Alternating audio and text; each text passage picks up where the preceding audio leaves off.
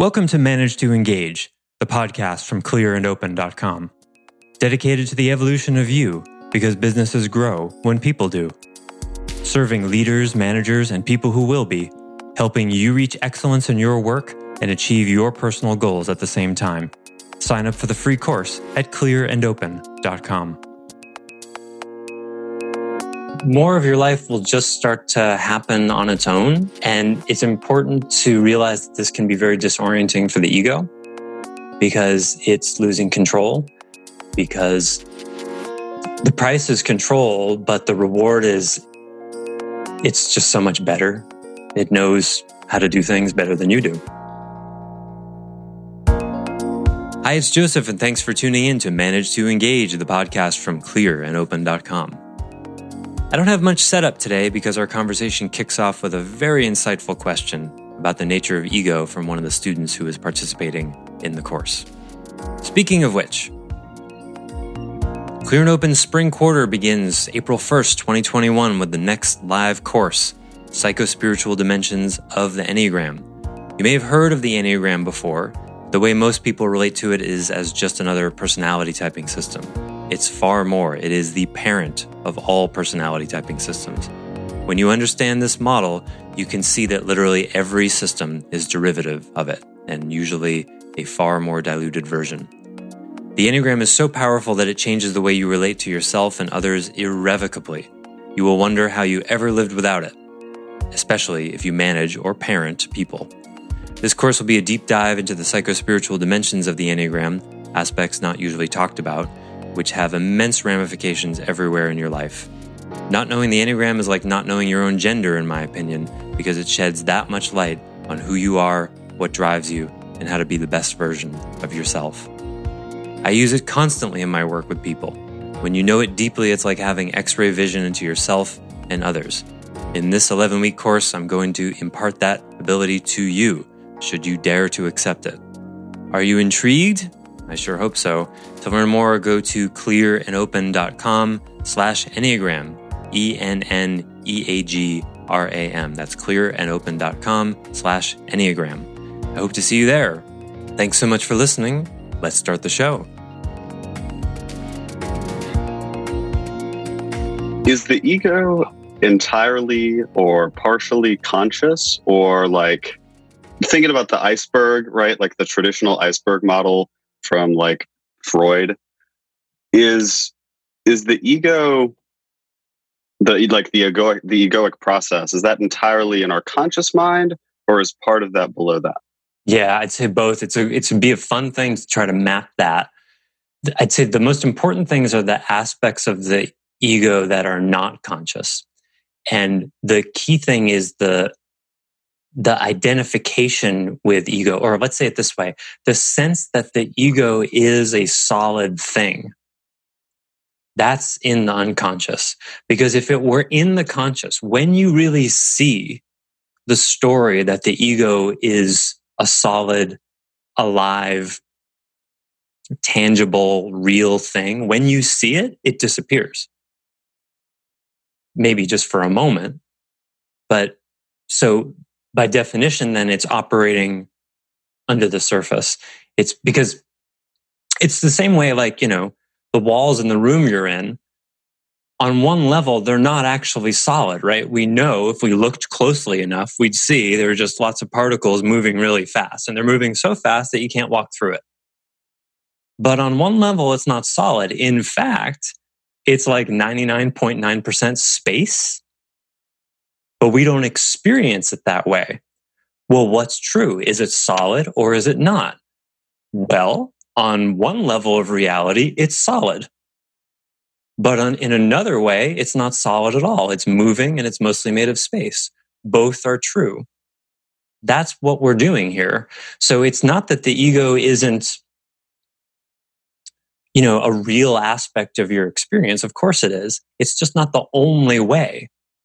And what happens, you guys, some of you have already had this experience, when you see the ego, when you try to find the you behind your eyes, what's the experience? Space, right? There's nothing there. Like a wall you can walk through. Well, that's because it's the same as a wall. It's mostly made of space. When you permanently get that and never forget it, that's enlightenment. You never believe. So like when you get hooked by a thought, somebody says something and you get triggered or angry or you're obsessing about it, something, what is necessary for that to happen is you have to believe that your ego is a real thing. More real than it actually is, you see? But the more porosified your ego becomes, or like uh, aerated, the less you believe it. And it may happen all at once. That's unusual, but it happens. And more typically, it happens a little bit over time. You start to just realize, oh, I didn't think these thoughts in the first place. And you experience that. I didn't think, I didn't choose to think about that. So why would I be so wrapped up in some thought that got randomly served up to me? It just starts to seem silly.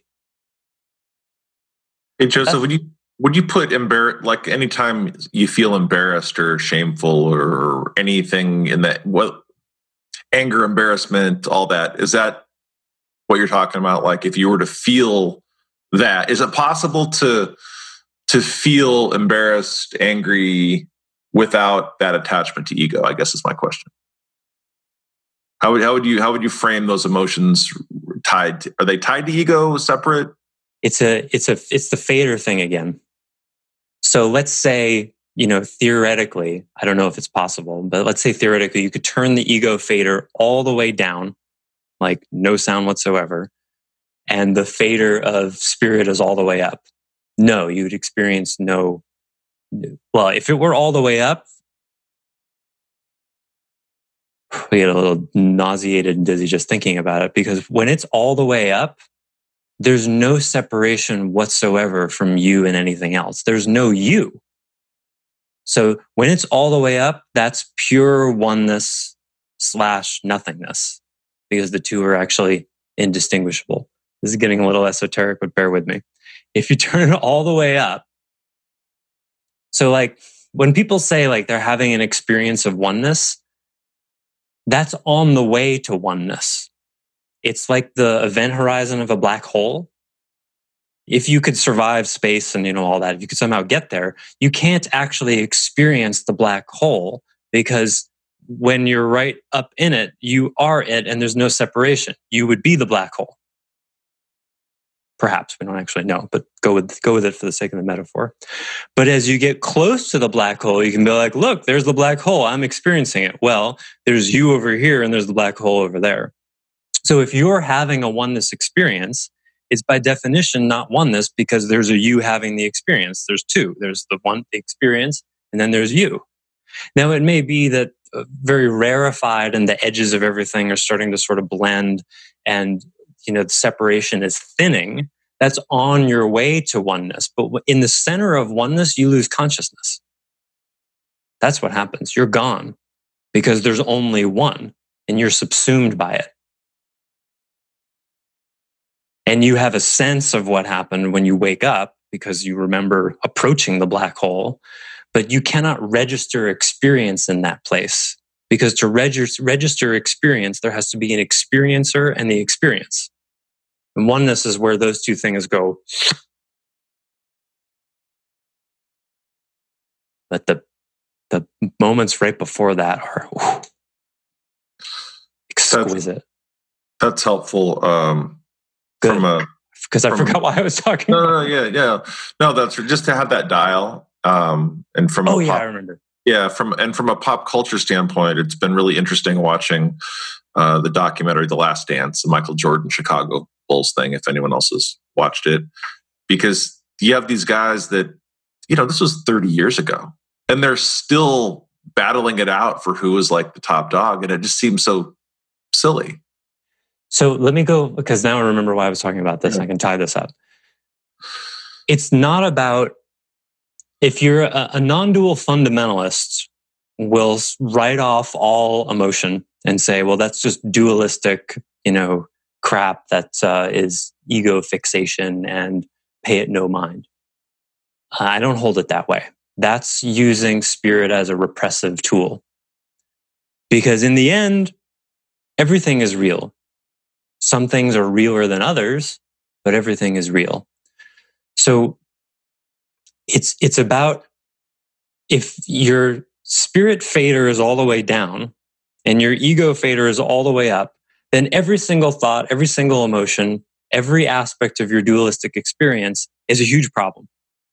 Maybe you've had days like that, right? Where it just seems like everything bothers you, right? There's no space, it seems like. It's just every thought that happens, it's like, oh man, now I'm thinking about that again. And there that is again. It's like everything just bugs you. Because there's no, it's all content, you could say, and no context.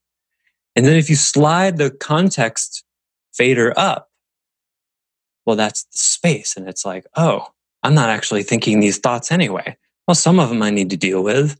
And some things these people say about me are important, but these other things don't actually matter. It increases the, it like injects air into the system.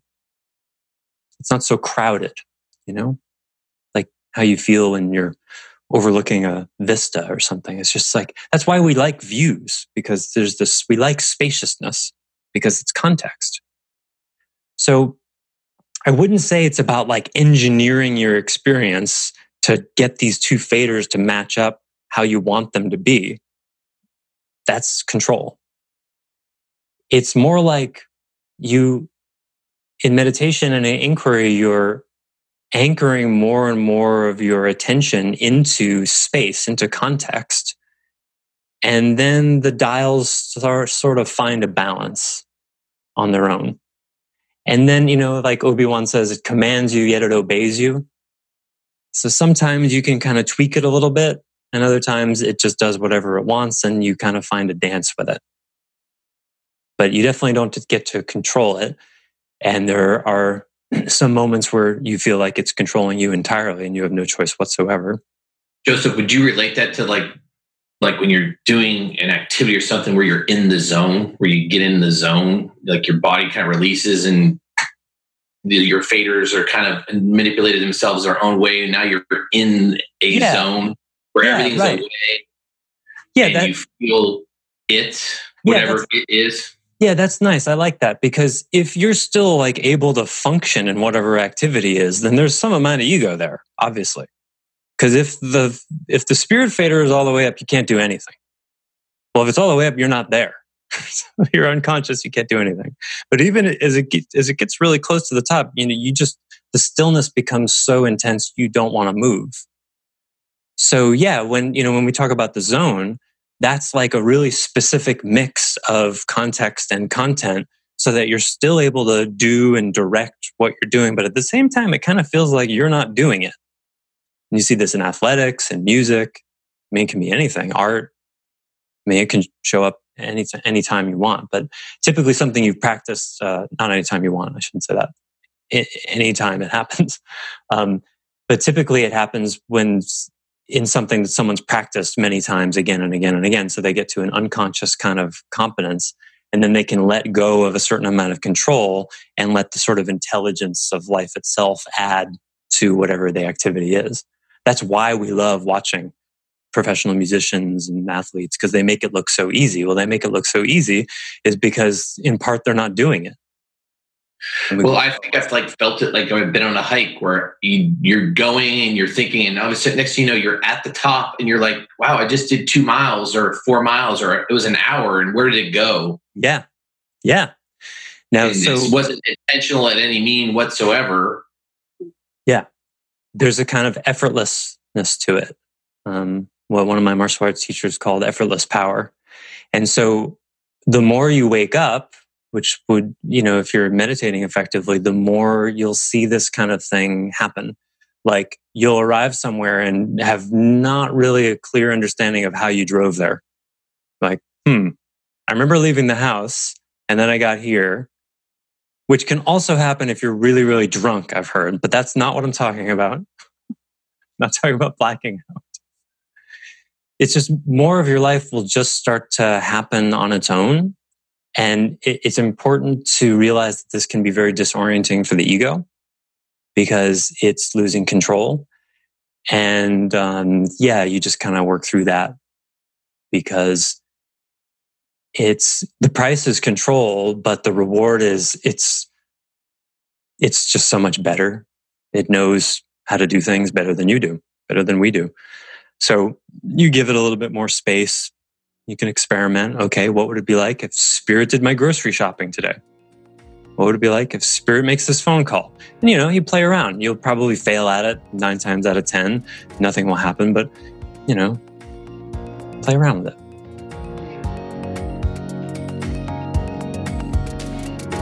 Thanks for listening to Manage to Engage, the Clear and Open podcast. Join us next week when you'll be a little bit closer to who you're destined to be.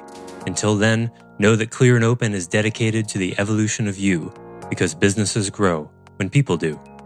If you want to help the show grow, I'd appreciate you leaving a rating and review on iTunes. All you have to do is open the Apple Podcasts app, view the full description of the episode, and click the link to leave a rating and review.